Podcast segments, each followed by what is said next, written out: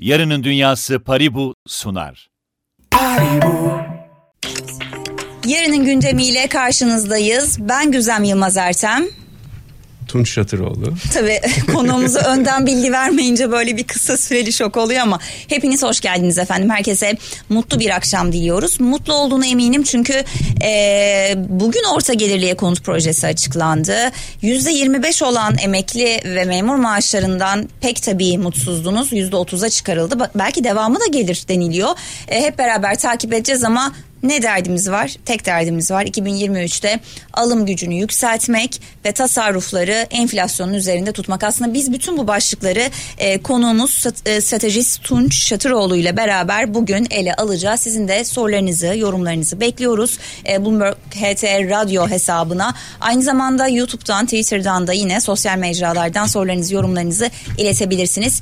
Dediğim gibi sadece dijital paralar, kripto para ekosistemi, blockchain ekosistemi değil, genel olarak yatırım yatırım enstrümanlarında konuşacağız. E, Tunç'la beraber diyorum çünkü biz aslında çok eskiden tanışıyoruz evet. ama uzun süredir de görüşemiyorduk. Tekrar evet. hoş geldin Tunç. Hoş bulduk. Evet. Şimdi ben şöyle bir girizgah yaptım. Dedim ki yani ne yapalım da biz bu yıl bu alım gücümüzü yükseltelim ya da hadi o bizim e, elimizde olan bir durum değil. İşte özel sektörde hepimiz zamları bekliyoruz. Yüzde kaç zam alacağız? İşte memurlar ne kadar e, zam alacağını bekliyor vesaire. En azından bir şekilde 3 kuruşumuzu 5 kuruşumuzu ayırdık hı hı. tasarruf ettik ve bunların bu kadar yüksek enflasyon ortamında erimemesi lazım. Reel olarak bir getiri arayışımız var. Nasıl değerlendiriyorsun? Yani dünyada bu kadar faizlerin yükselirken Türkiye'de tam aksi bir tablonun olması ve yatırım enstrümanları konusundaki kısırlık diyeceğim. Yani reel getiri sunan enstrüman pek de yok. Doğru. Ne yapmalı mı yatırımcı? Soru evet, bu mu? soru bu. Yani Peki. nasıl değerlendiriyorsun? Yani bu reel faizin negatifte olması aslında. Evet. Şimdi e, geçen sene insanlara e, dedik dedim ki ben e, geçen sene sonunda yani 2021 sonunda konut alma imkanınız varsa alın. Hı hı. ama artık dolar alarak para kazanmanız, kendinizi enflasyona karşı korumanız mümkün değil. Borsaya gelirseniz borsa sizi koruyabilir. Başka Çok da, da bir... yanılmamışsın aslında. Evet. Yani konut ve borsada olanlar kazandı değil mi evet. 2022'de? Ve Haziran'dan sonra da konut bitti dedim. Hı-hı. Konutta fırsatlar bitti. Borsada devam ediyor. Hatta ki konutta fırsatlar bittiği için borsaya daha da çok gelir diye düşünüyorum demiştim. Borsaya geldi ve yani biraz daha kolaydı aslında böyle gidişat. 2023 öyle değil. Şimdi bir kere borsada şöyle bir yüzde 15-20'lik yükselme potansiyeli halen daha var ama o kadar. Çünkü seçim sürecine giriyoruz. İlla ki siyasi gerilim olacaktır ve siyasi gerilimi borsa sevmez. Sevmediğini de üç defa yakında gördük. Birincisi e, bu Ekrem İmamoğlu davasının hı hı e, açıklandığı 14 Aralık'ta. Ondan sonra Ekrem İmamoğlu'nun yaptığı açıklamalar ve Süleyman Soylu'nun verdiği cevap ve aynı zamanda gerekçeli kararın açıklandığı gün bir yüzde 1.6'lık düşüş oldu. E, bugün Ekrem İmamoğlu'nun açıklamaları vardı. E, ve Dolayısıyla aslında siyasi siyasetin gerilim. gölgesinde evet. ve seçim belirsizliği altında biz hep bu başlıkları tartışıyoruz. Kesinlikle yani Doğru. işte seçimde artık e, şu tarihte olacak dendikten sonra illaki daha fazla gerginlik olacak. illaki konuşacaklar yani konuşulmaması diye bir şey söz konusu değil. Dolayısıyla borsa bunları sevmeyecek. Başka bir alternatif bulmak gerekecek o yüzde 15-20'lik yükselişten sonra. Onların başında bence değerli metaller var. Altın, gümüş var. Gümüşün daha çok artmasını bekliyorum. Aa, çok ilginç çünkü şöyle emtianın senesi değildi çok aslında 2022 senesi. Doğru emtianın senesi e, olmasını beklemiyorum 2023'ün. Ama emtia içerisinde değerli metallerin pozitif ayrışmasını bekliyorum.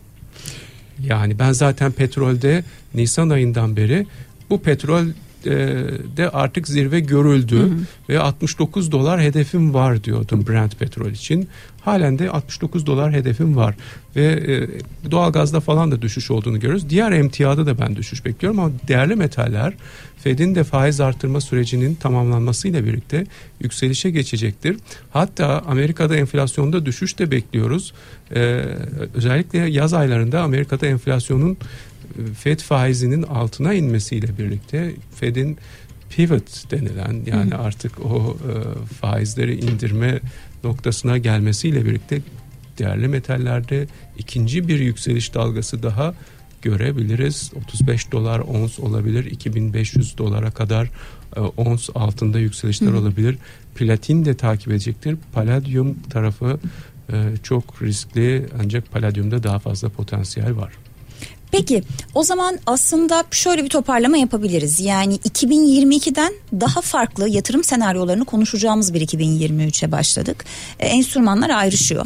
Ve benim mesela kafama en çok takılan sorulardan biri şuydu Tunç. E, kripto çıktı altının mertliği bozuldu. Hı hı. Ya mesela bu doğru mu sence? Yani gerçekten e, kripto paralar altının yerine geçecek bir güvenli liman olarak görülüyor mu? Ya da sapla samanı ayıralım ikisinin de kendine özgü bir hikayesi var mı dersin? İkisinin de kendine özgü hikayesi hı hı. var ama ikisinin de ortak olan noktası şu. E, merkez bankalarından bağımsız hareket etmek istiyorsanız o zaman e, altın ve kripto paralar öne çıkıyorlar. Yani sizin bir yerde e, merkez bankalarından e, onların insafından korunmak için se- seçebileceğiniz şeylerden birisi. Yani finansal özgürlüğünüz için diyelim hı hı. E, kripto paralar ve altın öne çıkıyor. Burada altın tabii ki bir fiziki olduğu için bir değeri var. Bir emtia olarak değeri var. Ama taşınması, transfer edilmesi falan kolay değil. Ama kripto paralarda bu daha kolay. Yani biz bunu gördük. Bakın e, Rusya'dan insanlar e, sermaye kontrolü olduğu halde geldiler Antalya'ya Tetherleri bozdurdular, Hı. dolar aldılar Antalya'da şeylerde e, emlakçilerde ve o dolarlarla da kendilerine Antalya'da konut aldılar. Doğru, Şimdi orada doğru. oturuyorlar, yaşıyorlar. Doğru. Aslında işi... kripto paralar bir şekilde bu sermaye kontrolleri karşısında yatırımcılar için bir cazibe merkezi oldu yani Kesinlikle Rusya hikayesinde. Daha da çok olacak. Çünkü artık merkez bankaları da dijital para e, çıkarma yoluna giriyor. Ee, Şimdi bakıyorum yorumlara, sorulara. Şimdilik çok bir soru yok. Raşit Bey yayınlar demiş. Teşekkür ediyoruz bizi izlediğiniz için. Ee, sorularınızı, yorumlarınızı hepsini görebiliyorum. O yüzden iletebilirsiniz diyelim ve o zaman başlayalım. Hı. Şimdi böyle biraz girizgah yaptık e, Tunç'ta ama o da merkez bankalarını gündeme getirerek doğru bir noktadayız şu an. Dijital evet. paralar hayatımıza giriyor mu? Hı. Bir kere bence merkez bankaları ve dijital paralara gelmeden önce izleyicilere bir kez daha istersen şunu anlatalım. Hı hı. Kripto paralarla dijital paraların aynı şey olmadığını. Evet. E, bizi dinleyen ve bu konuda finansal okuryazarlığı olmayan dinleyicilerimiz de olabilirler. Hı hı. E, önce dijital para nedir? E, onu sorayım Tunç. Dijital para yani alıp elinizde tutamadığınız hı hı. ama gene bir merkez bankasının itibarına dayanı bir para olmuş oluyor.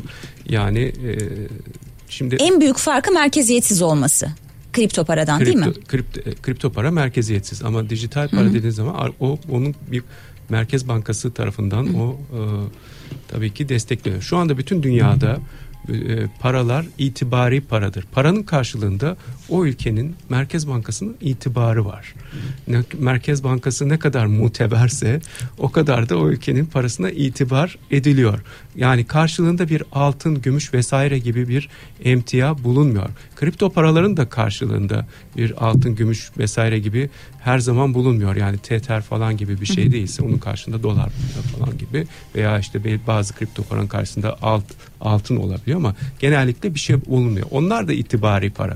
Fakat burada e, merkeziyetsiz oluyorlar ama Merkez Bankası parası olduğu zaman o sadece elinizdeki kağıt paranın elektronik ortamda olanı olmuş oluyor. Peki burada e, özellikle mesela başta Avrupa Merkez Bankası ve Fed olmak üzere gelişmiş ülke merkez bankalarının e, artık dijital paralar karşısında üç maymun oynamadığını görüyoruz. Farkındalar hı hı. ve e, aslında bu ekosisteme girmek istiyorlar. Bunu nasıl hı hı. değerlendiriyorsun? Yani TCMB'nin de en son dijital paralarla ilgili bir açıklaması vardı. Tabii ki şöyle kendilerine büyük rakip olarak hı hı. görüyorlar. Özellikle de bu stable coin denilen belirli bir şeye bağlı yani mesela Tether işte dolara bağlı. E, o zaman onu çok büyük rakip olarak görüyor. Çünkü onu kontrol edemiyor. Yani düşünebiliyor musunuz şimdi Amerika bir yer işine gelmediği zaman seni e, SWIFT sisteminin dışına çıkartırım diyebiliyor. Ama o kripto parayla bu SWIFT sistemini bypass edebiliyor insanlar. E, dolayısıyla aslında daha tercih edilebilir oluyor bazı durumlarda. İşte Rusya'dan insanların gelip burada e, konutlarını Tether'le alması gibi. Yani e, o zaman e, işte efendim ben e, bu sermaye kontrolü getirdim. Yok işte bunu şöyle yaptım, böyle yaptım. Yok tevsik istedim falan. Bunların hiçbirini takmayabiliyorsunuz eğer kripto parayla bu işleri yapıyorsanız. Yani Peki, mesela sence bir izleyicimiz sormuş. E, Meteo 45 Rumuzlu izleyicimiz diyor ki kripto bankacılık sistemini ne zaman kötü etkileyecek? Bankacılık sistemi ve dolar kripto paralar yüzünden çöker mi sence? Hayır bankacılık sistemi bir kere her zaman olan bir şey. O da kendini kriptoya, blockchain'e adapte edecektir. Dolar falan çökmeyecek. Ayrıca daha da kuvvetlenecektir. Çünkü merkez bankaları da bu işe e, el atıyorlar ve e, hatta ki rakip de fazla olsun istemiyorlar. İşte Çin'de gördük e, doların çökmesi için dünya savaşı falan gibi bir şey olması gerekiyor. Çünkü öyle de bir E şey zaten bir miktar sonra. olmadı mı ona rağmen yani dünya savaşı olmadı tabii ama Evet. hani Rusya Ukrayna savaşı sanki biraz Amerika vs Avrupa savaşına ve Hmm. NATO'ya döndü ama umuyoruz ki o denli e, bir e, tekrar Şöyle söyleyeyim. Amerika ve Birleşik Üçüncü Dünya Devletleri Savaşı'na dönmez. hem Pasifik Okyanusu'nu hem de Atlantik Okyanusu'nu kontrol edebilen güçtür. Yani bunlardan bir tanesinde e, onun gücü karşısında biraz daha böyle diş gösterebilen bir şey olmadığı sürece de bu böyle devam edecek. Peki şimdi e, Tunç bir yandan da e, belki de dijital paraları konuşurken genel olarak sadece dijital para değil blockchain teknolojisi kullanan tüm enstrümanlar için tüm ürünler için yani gaming tarafı olabilir NFT'ler olabilir bunun içine birçok ürünü koyabiliriz. Bu teknolojilerin sence merkez bankalarının piyasaya sunduğu likitte ve finansmanla ilgisi var mı?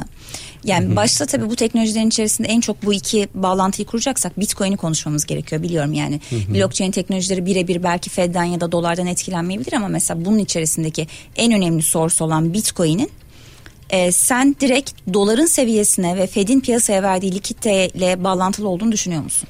Şimdi eğer soru böyle dar kapsamdaysa evet çünkü e, eskiden bu bitcoinlere yatırım yapan insanlar işte gidip ondan pizza aldım bilmem ne diyen adamlar egzantrik kişiler sonra işte burada bir gelecek görenler falanken artık kurumların da e, yatırım yaptığı bir şey haline gelmesiyle mesela Tesla'da yatırım yapmıştı.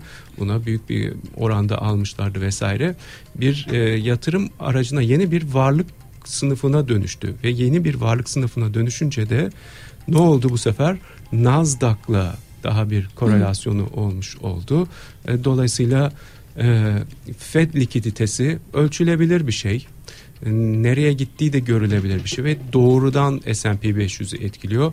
Nasdaq'la da S&P 500'ün zaten çok büyük korelasyonu var. Yani kesinlikle onlarla ilgisi olan bir şey. Yalnız burada atladığımız belki bir şey var.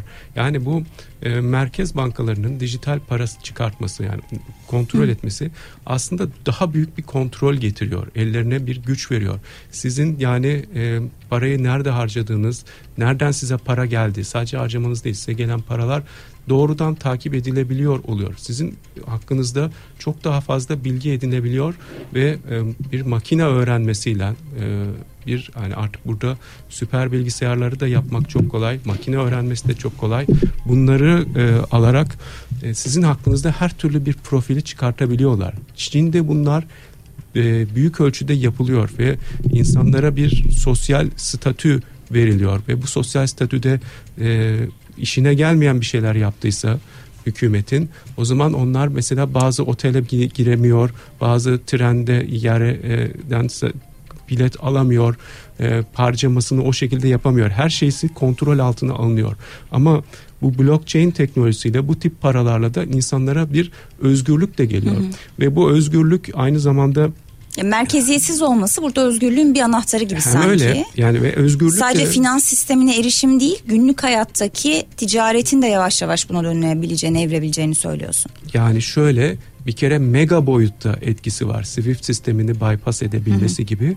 Mikro boyutta da etkisi var. Mesela e, bir e, çok düşük bir paraya Körfez bölge ülkelerinden birinde çalışan birisi e, yani bir 10 dolar 20 dolar gibi bir parayı ülkesine fazla bir masraf olmadan gönderebilecek. Masrafsız belki gönderebilecek. Şu anda böyle imkanları yok. Çok e, mikro krediler bu sayede oluşturulabilecek ve yani merkez bankalarının kontrol edemediği para olmuş olması burada çok önemli. İkinci bence önemli şey burada e, tokenlaştırılmış varlıklar. Yani e, hisse senedini alıyorsunuz. İşte ne bileyim e, Tesla hissesi. Biz bundan 100 bin tane aldık. Bir tane token bir Tesla hissesine ka- karşılık geliyor.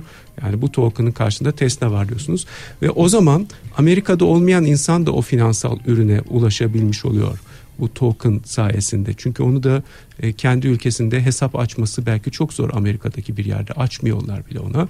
Ama o e, bu e, varlıkları alıp satabiliyor. Hatta kendi ülkesinde demin konuştuk ya işte bir kısır döngü var. Fazla bir yatırım yapabilecek bir enstrüman yok maalesef dediğimiz noktada bunlarla aşabiliyor. Şimdi siz bugün TL faiz almak istediğiniz zaman işte yüzde yirmi falan bir şeyler faiz alabiliyorsunuz. Ama o Londra swap borsasında çok daha yüksek faizler olabiliyor. Yüzde elliye falan çıkabiliyor. Siz oraya ulaşamıyorsunuz. Ama oraya ulaşabilen ve e, ona dayalı bonolar çıkartan supranational dediğimiz e, yapılar var. O, o bonoları da alamıyorsunuz ama o bonoların da zaman içerisinde bir token olduğunu düşünseniz alabileceksiniz. Yani dünya sizin yatırım alanınız oluyor ve merkez bankaları ve hükümetler sizin bu yatırımı yapmanıza engel olamıyorlar.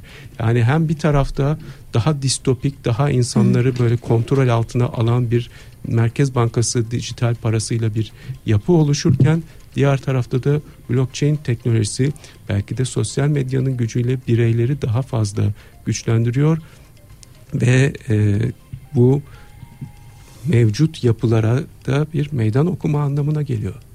Şimdi dolar endeksine dair de sorular var. O tarafa geleceğim ama hazır buradan başlamışken biraz doları sona bırakalım isterseniz. Çünkü madem kripto paraların bize nasıl bir kapı açacağından bahsettik. O zaman geleneksel bankacılığında hı hı. E, kripto paralarla barışma seremonisi. Bu seremoniyi bu yıl görecek miyiz Tunç sence? Yani yavaş yavaş aslında zaten bir süredir işte başta JP Morgan olmak üzere Goldman Sachs, BlackRock gibi kurumlardan bu söylemleri görüyoruz ama geleneksel e, finans yatırımcıları ve geleneksel finans kuruluşları e, 2023 yılında artık daha fazla yatırım yaparlar mı? E, yani teknolojiye yatırımsa Hı. elbette Hı. kripto paralara yatırımsa yani bitcoin artar mı e, ya da e, kripto para tekrar 1 trilyon üzerine tekrar 2 trilyon ya olur ben mesela Paribu dışında başka bir platformdan da e, bankaya ait bir platformdan mesela kripto paraları alıp satabilecek miyim sence? Sadece Türkiye için sormuyorum bunu. Hı hı. Ya da dünyadaki X bir kripto para e, platformu borsası dışındaki işte JP Morgan'ın müşterisi de JP Morgan'ın işte aplikasyonuna girip kripto paraları alıp satar mıyım? Bu kadar bir entegrasyon bekliyor musun? Hayır. Çünkü orada e, yani Amerika şeyi bastırıyor. Bunu alıp satan adam kim? Ben bunu tanımak, bilmek Hı. istiyorum. E, dolayısıyla o da kendi ülkesinde e, adresini e, teyit edebileceği bir kişi olmasını isteyecektir. Yani daha o noktada değiliz. O yüzden Paribu'dan alıp satacaksınız. E, aslında e, herhalde küresel tarafta da yani bu bahsettiğimiz krizlerde insanların yatırım enstrümanlarına olan bakış açısını değiştirdi.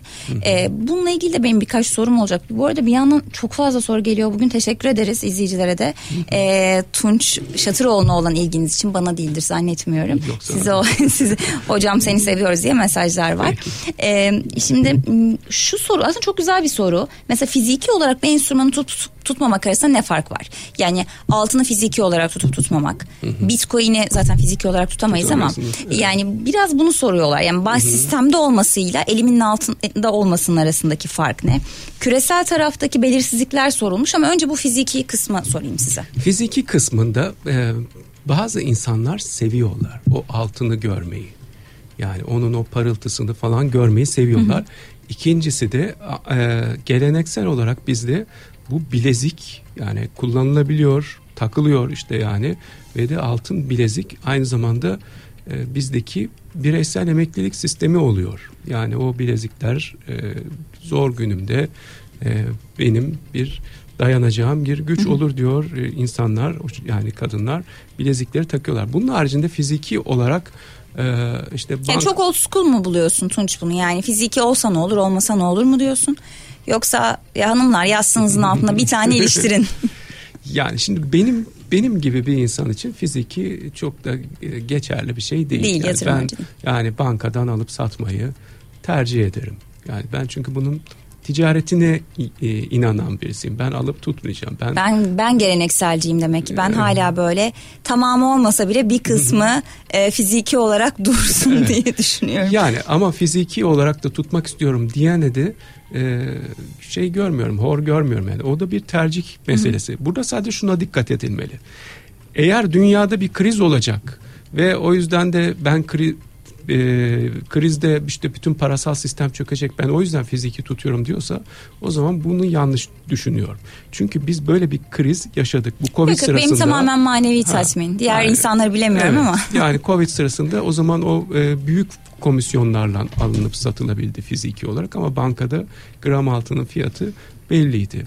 Öyle çok hikayeler var. Bir adamın evini soymuşlar Amerika'da.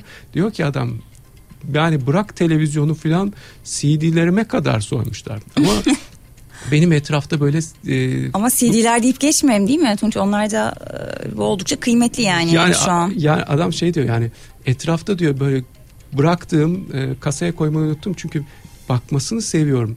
100 gramlık altınlarım vardı diyor. Birkaç kilo da vardı diyor. Onları böyle Çok- e, süs çok zannedip- sürrealmiş. süs zannedip Bırak, bırakıp bırakmışlar mı? O diyor. bayağı Evet. sürrealmiş. Yani Ee, Baran Tayfur demiş ki hocamın sevmediği sorular demiş. Peki hocanızın sevdiği sorular nedir? O zaman siz yazın ben onları sorayım. Ama ya, mutlu gözüküyor Tunç Çatıroğlu şu an. sevmediğim sorular şunlar. İşte şu hisseyi aldım elimde patladı ne yapayım? Yok yok hiç onlara E, girmiyoruz evet, biz. gümüş hangi bankadan alınır? Yok o, o sorulara girmedik. Onları bilmiyoruz. Peki. Dolar endeksini de sorayım. İzleyicimizin sorusu hem. Ee, onu da kırmamış olalım. Tamam. Ee, Kemal Akgül sormuş dolar endeksi beklentinizi ve dolar endeksiyle beraber ben de biraz 2023'ün e, makro fotoğrafını da sormak istiyorum. Yani doları yorumlarken hangi baz senaryoyu alalım? Fed'in gerçekten QE'ye başlayacağını mı yoksa yok artık nereden çıkardın? Yani önce bir şu faiz artışlarını bitirsin de diyebilirsin. Ya da bir yandan IMF'nin hafta sonu dediği gibi gümbür gümbür resesyon geliyor. Üstelik en kötü de Avrupa etkilenecek ki öyleyse dolar endeksinin zıplaması lazım. Nedir baz senaryo? Baz senaryom ben şunu söylüyorum. Ben e, geçen sene diyordum ki bu 113'e gidebilir beni korkutuyor. 114'e gitti. 114 olduktan sonra tamam dedim biz e, aylar boyunca görülebilecek zirveyi gördük. Yani 2023'te o 114 falan geçilmesini beklemiyorum. Bazı senaryomuz dolar endeksinin düşmeye devam etmesidir. Şu anda kritik bir destekteyiz. Bu destek de kırıldıktan sonra dolar endeksinin daha da düşmesini bekliyorum ben. Dolardaki o yükseliş bitti diye düşünüyorum.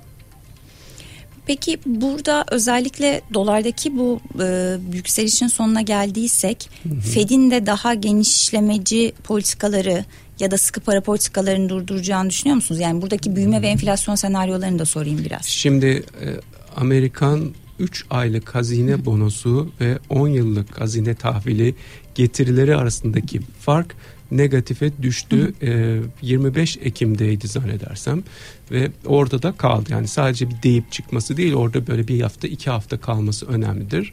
E, ve böyle bir şey olduktan sonra da ortalama 20 hafta içerisinde 20 ay içerisinde Amerika'ya resesyon geldi görülmüştür.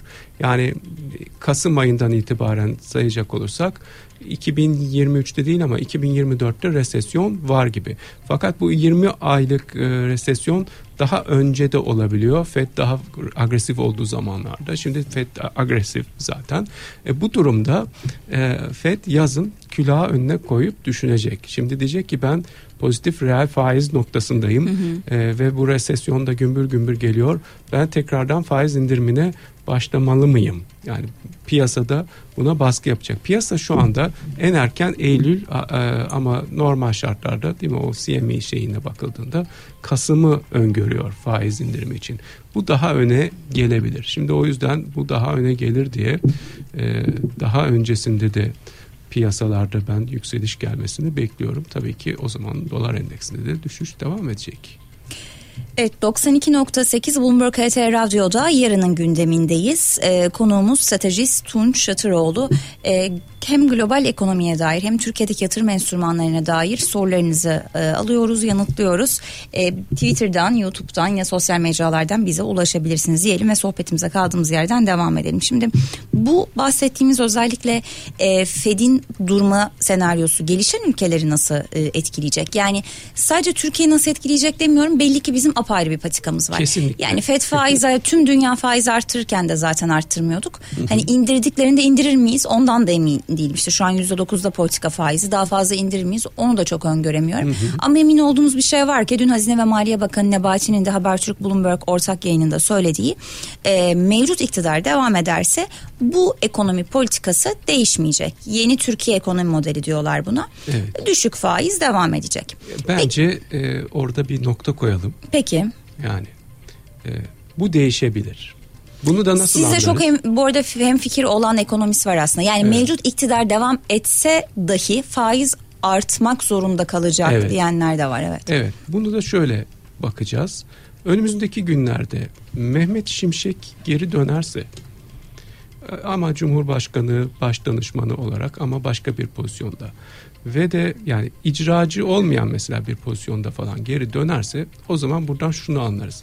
Bu faiz de artacak seçimden sonra bu hükümet kalırsa bu hükümette IMF'e gidecek. O IMF'e de gitsin diye gel- gelmiş olacak çünkü o.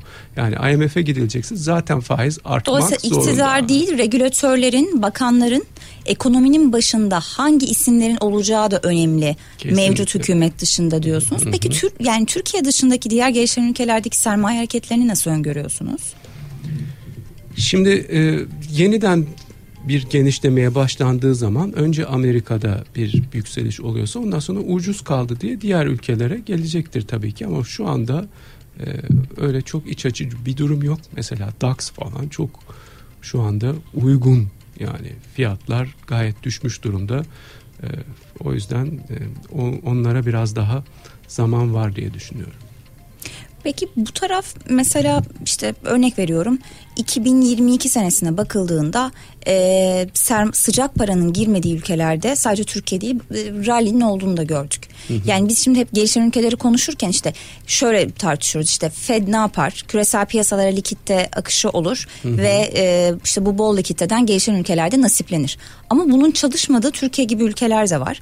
Buradaki görüşünüzde yani yerli yatırımcıların işte Brezilya, Güney Afrika, e, işte Endonezya gibi gelişmekte olan ülkelerde borsaya olan e, ne diyelim iştahı nasıl olabilir?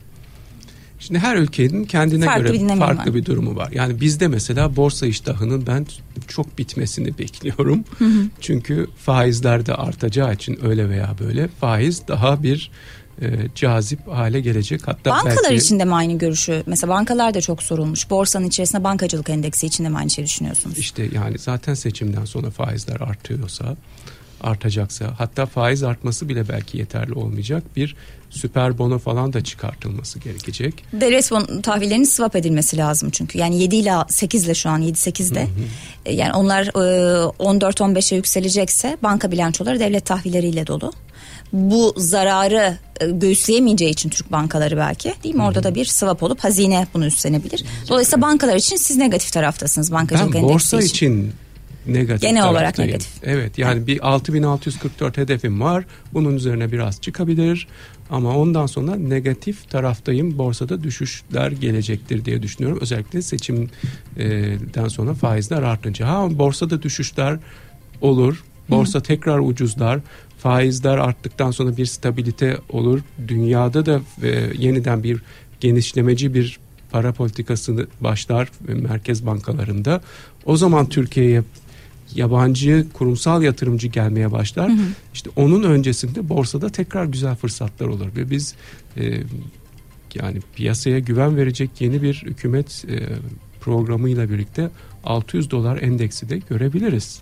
Ama, Ama tamamen çok- seçim senaryoları ve böyle Çok belirsizlik var. dalgalı yani çok Beklenti. belirsiz. Al tut unut falan gibi bir dünya yok yani 2020. Bunları öngörmek zor. Peki bir izleyicimiz e, Tunç Eurobond fonunu da sormuş. Tabii Eurobond'u e, cevaplarken çok bilinmeyen bir denklem. Amerika faizlerini öngöreceğiz. Türkiye'nin CDS'ini öngöreceğiz ve Türkiye'nin borçlanma maliyetini öngöreceğiz.